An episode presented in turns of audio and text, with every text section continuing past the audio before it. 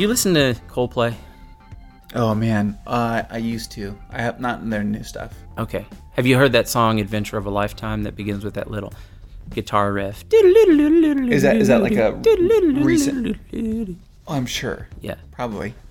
Once I I listened to that song the other day, and once it got stuck in my head, I can't get it out now. That little riff. Did you like them when they first started coming out? I like them now. Is that? Are you okay with me saying that? Well, I just haven't listened to them, so maybe you're probably well. You are more hip than I am, and cool. Are you saying it's like? Are you don't listen to them because of some kind of moral reason? Like, what was the listen to first? The first album was Parachutes. Uh-huh. Isn't that correct? yeah. That was now comparison. I'm not. They're not, they're not the same. it's like when U2 released Joshua Tree, Mm-hmm. and how like those opening songs were just amazing. Well, I think their album Parachutes. I'm not saying they're the same as U2, but I'm just drawing that comparison. That Parachutes, those opening songs were just amazing. But you're a man that thinks Five Guys is on par with Killer Burger. You know, people maybe may do better listening to secular music than listening to Christian radio. I, oh, I agree. I agree. Now, I I enjoy us. I have a very um, selective playlist Yeah. on Google Music that I use for. I mean, I love to listen to Christian worship music, Yeah. but a lot of the mainstream stuff out there just is like, Well, you know what? There was that. I forget what he does, but Christian Smith is the sociologist. I'm assuming he is one, but he wrote a book that surveyed American youth, and in general, their conception of God was the therapeutic moralistic deism. mm-hmm. You familiar with that? Or have you yeah, heard yeah, that? yeah, yeah. So I was wondering, you know, very, very much. So listening to the Christian radio is like walking into a Christian bookstore. Mm-hmm. There's just knickknacks and embroidered pillows and positive slogans and. But I've wondered, like, if you could just listen to an hour straight, Mm-hmm. what what is what is the what's the biblical message that we're going to get from the songs that are sung? Well, I think too, even listening to secular, quote unquote, secular radio, secular music. Now, with limits. I'm not. I'm not a no holds barred kind of guy. I, am not going to be listening making, to the. I was overstating. yeah, I'm not out there listening to the filthiest song possible. It's, that's not the point. Um, it's like looking at a painting that was painted by a non-Christian artist. It does tell us something about his or her worldview. It tells us something about um, we can we can appreciate the beauty of it. We can appreciate the the time it took. Uh, we can find it pleasing, enjoyable. Um, but I think also at the same time we can rejoice where there's common grace showing through, uh, so that we see you know this person capture the beauty of God's glory. We can also draw distinction between the worldviews that are being displayed. Yeah. I mean, you take some of you know Dali's stuff, some of the the hyper realistic stuff. You know, there's a worldview behind that. I, I may not look at a painting and necessarily find it pleasing, but I can find it intriguing, and I can say, "Hmm, this does give me some kind of insight." And uh, kind of the ultra hardcore fundamentalist mindset just wants to write all that off and say, "Well, you know that none of that matters." Well, it does matter because if you understand how someone thinks better, if you understand people's worldview and mindset, you can more clearly communicate the word of the gospel to them in a language that they can understand. Yeah, you know, maybe one thing that makes, and that was an overstatement to say people shouldn't listen to the Christian radio. Yeah. However, there is a reason why I made that overstatement. It's like, um, if I'm listening to the local secular radio station, they're not claiming or trying to represent God in any fashion. But when you go to the Christian radio station, they are. W- We are Christian. We're going to tell you things. We're here to help you. They all the the drive the money drive campaigns talk about people's changed lives from listening to these radio. So they're so they're they're claiming to be a Christian ministry. So I was listening to a song uh, driving in the car, and um, the music was good, and the guy's voice was good, and the things that he was saying were like, "Oh, this is pretty rich. This is really rich." And then the chorus starts, and the chorus is about God's reckless love, And I thought that's one of the most heretical things that you can say about God. Mm, Because yeah. reckless implies a fit of emotion without any thought, out of control, uh, taking risk. And exactly zero of those statements represent who God is.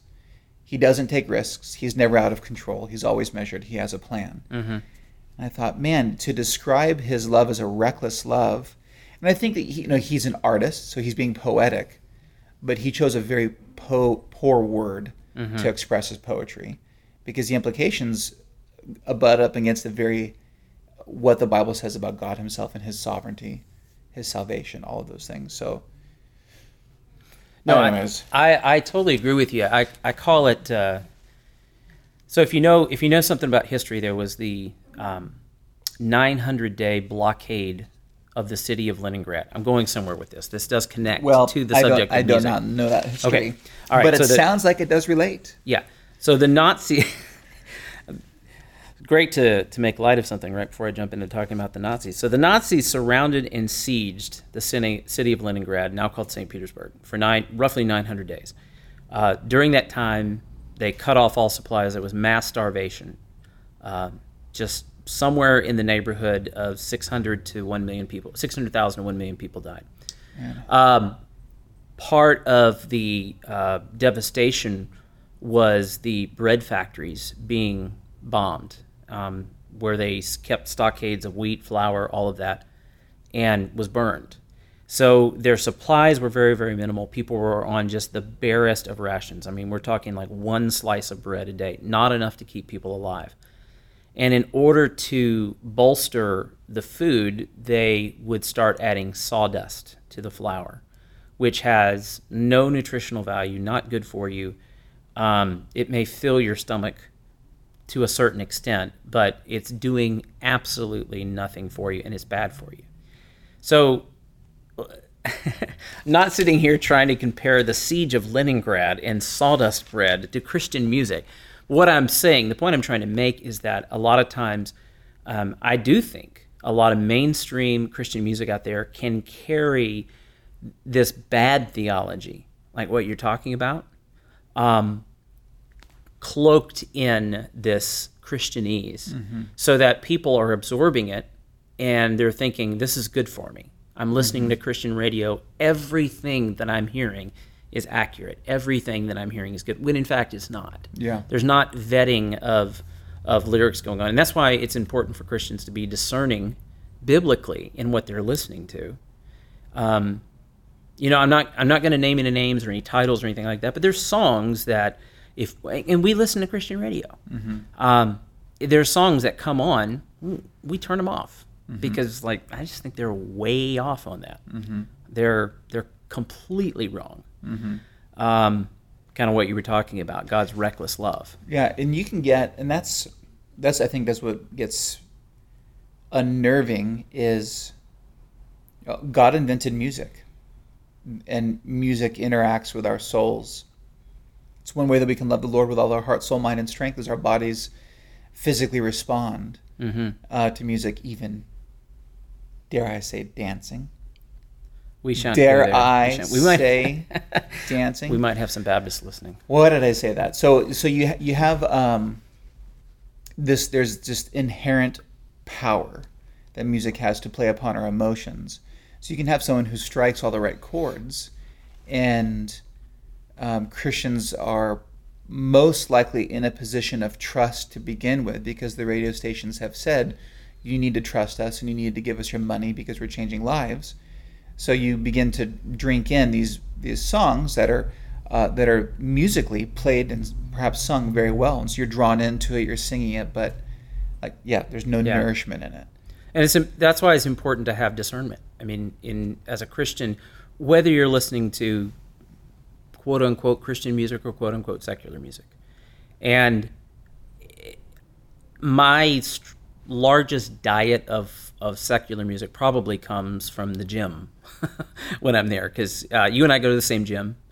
Um, they're playing music over the radio. I so I've actually gone and like heard some of these songs. I'm like, what group is that? I'll go look it up and I'll listen to some of their music.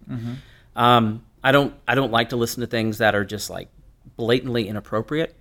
But um, yeah, for instance, the other day, um, song by Linkin Park came on. Popular group found out that their lead singer committed suicide last year. I'd made tried to make some light comment, lighthearted comment about that on Facebook until I realized, oh, that you know, in light of the fact that he committed suicide, which I didn't know, probably wasn't the best comment to make. But when I when I hear songs like this, um, this it's a song somewhere I belong. Uh, hang on. Yeah, here's the lyrics. It's like I want to heal, I want to feel what I thought was never real. I want to let go of the pain I felt so long. Erase all the pain till it's gone. I want to heal, I want to feel like I'm close to something real. I mean, that's just a snippet of it, but it's like it opens a window Yeah. into the thinking of the lost world that I hope would elicit compassion. I mean, here's a guy that you read those lyrics that he wrote, and then you realize that he committed suicide. He took his own life. Uh, here was a human being that was deeply troubled, hurting, that came out in their lyrics, and I think that can can motivate us to compassion and, and reaching out to people. And, and some people are going to listen to this and say Thomas is just trying to make an excuse for listening to secular music. I, that's not the point. The point is it's being aware of the world around us, uh, being in the world but not of the world, being in a measured, appropriate way, conscious of our culture around us, so that we can hold a conversation with someone. Acts 17, Exactly. men of Athens. Men of Athens. See, so right, so Paul is conversant enough to understand the local deities. I mean, he understood the local competing religions. He was able, in a sermon, to quote from secular poetry that was that people commonly would have known, and use that to prove a point. So, um, it so in that case, so that describes what Paul did. Yeah. It doesn't prescribe what we're supposed to do. But because he did it, there's every indication that we can do the same thing. I think it's important to say too that up to this point, everything I've said is is negative about Christian radio, and um, that's not entirely fair.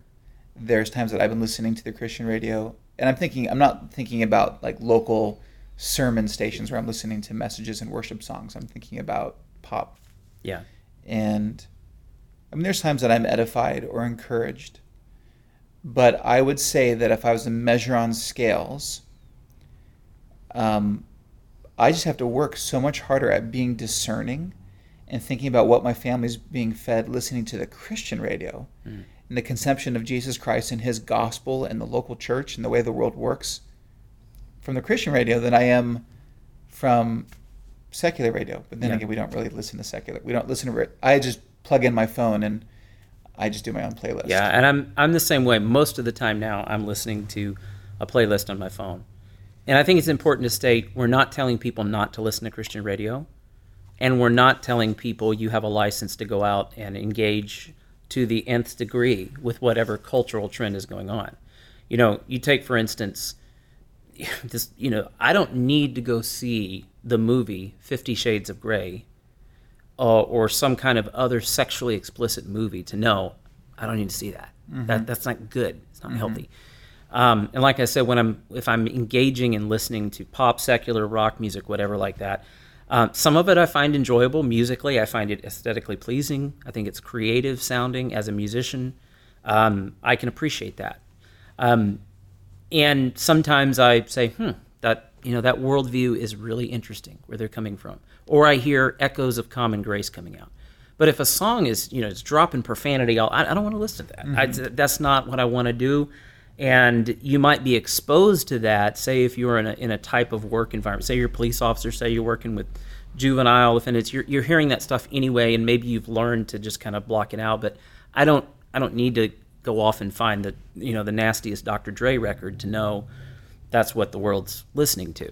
I'm talking about stuff that I feel like I can, um, with a clear conscience, listen to and engage with to some degree. Yeah, you think about okay, so so First Corinthians five is in my mind, where in that case there was a church discipline issue and someone needed to be uh, ejected from the church, And then the Apostle Paul makes the point about, hey, what do I have to do with judging outsiders?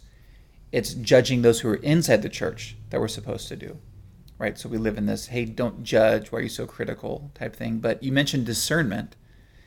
And discernment is being able to wisely weigh uh, something that's said uh, in accordance with the Word of God. Like, does mm. is this wise and is it right? Type thing. So, so um, the reason I point that out is when if I'm listening to a, a musician or music that is in no way claiming any relationship to Christianity or Christ, I, I I'm not judging them. I'm not weighing and evaluating. I'm not discerning in the same sense that I am when I'm listening to someone who's purportedly representing Christ. Right. Yeah. So if I go visit a church, if I'm listening, if there's a sermon online, I'm listening with discernment. I want to be a Berean is what this man is saying in accordance with the word of God? Does this promote the gospel or is it something that's not true? We're supposed to do the same thing with, with, with music. And so when you listen to a Christian radio station, I guess my point is that's where discernment has to go up. Yeah. Knowing so much scripture has to say about there are wolves in sheep clothing. I mentioned earlier about theological vetting. If you think about really before the advent of modern technology and mass communication, when in the history of the church, when someone brought up ideas regarding the Word of God, they were hammered out um, in the local church or among the association of churches through councils and creeds over the years and centuries. And you know, for the most part, you had uh, believers coming together to hammer out a truth. Now, with mass media production, it's and in a consumeristic society, it's just producing books on the printing press or music that will generate numbers and sell. Yeah. I think I want to I want to assume that the, that the people who produce us, not just even the authors or the producers, but the say the company who's letting that book be published or that song be put on the radio, I want to assume that they with goodwill that they have good intention, but there is not that biblical robust vetting saying time out. Hmm. Is this in keeping with what the Word of God says. Because if it's not, you're saying something that's anti biblical and very likely anti Christ. Yeah. And then going back to your sawdust, you know, analogy with that really horrible story. Thanks for telling it. You're welcome. But the but it's still true. You're you're introducing something that's noxious. Hmm. That's that's that's um, not nutritious and dangerous. So I guess I just, I just want to yeah. nuance that. No, it, it has this. I've, I've, yeah. I've benefited from Christian radio. I confess I am critical towards it. In biblical criticism, like critically, I think rightly. And then there's going to be some of just my preference coming out where I don't care for it as much. So I want to acknowledge that and weigh between those two. Yeah. But I think the big takeaway is we're talking about having discernment, and we need to have it. And and I agree wholeheartedly with you. I I think probably I can lean too much towards being hypercritical of, of Christian radio. I'm glad you um, brought that up because I was going to say something. Well, yeah, because critical. I'm I, I, by nature I'm a Pharisee. I'm trying to not be that good at it anymore. Uh-huh. I used to be really good at it, but uh-huh. but not anymore. That's um, very humble of you to say. well, seriously, no. There there are some great songs that come on. There's some okay songs, and then there's just some that are bad. And I, I think we've got to have that discernment. And what you were saying was so important. There's a the minute you begin invoking the name of Christ, mm-hmm. There is a it's a new game. It, you're in a you're in a yeah, whole, whole, new, new arena. You're y- there is a standard that has to be met.